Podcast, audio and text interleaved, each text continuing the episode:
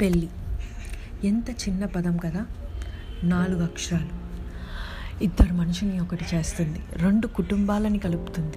ఇంకో జనరేషన్కి పునాది అవుతుంది ఎంత గొప్పది కదా ఈ పెళ్ళి. పెళ్ళి అనగానే ప్రతి ఆడపిల్లకి ఎన్నో ఆశలు ఎన్నో కళలు అలాగే చిన్న చిన్న టెన్షన్స్ కంగారులు భయాలు అన్నీ. It's a combination combination of mixture కదా.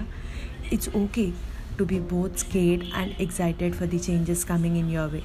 It's okay to feel about nervousness about the ending of an old chapter and still be equally thrilled about the beginning of a new one. Now that you believe you deserve all the magic things you dream of, be fearless in changing after them.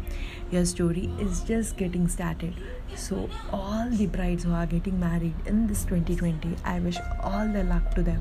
Just just hold on all your fears, all your excitement, and start your new chapter. All the best.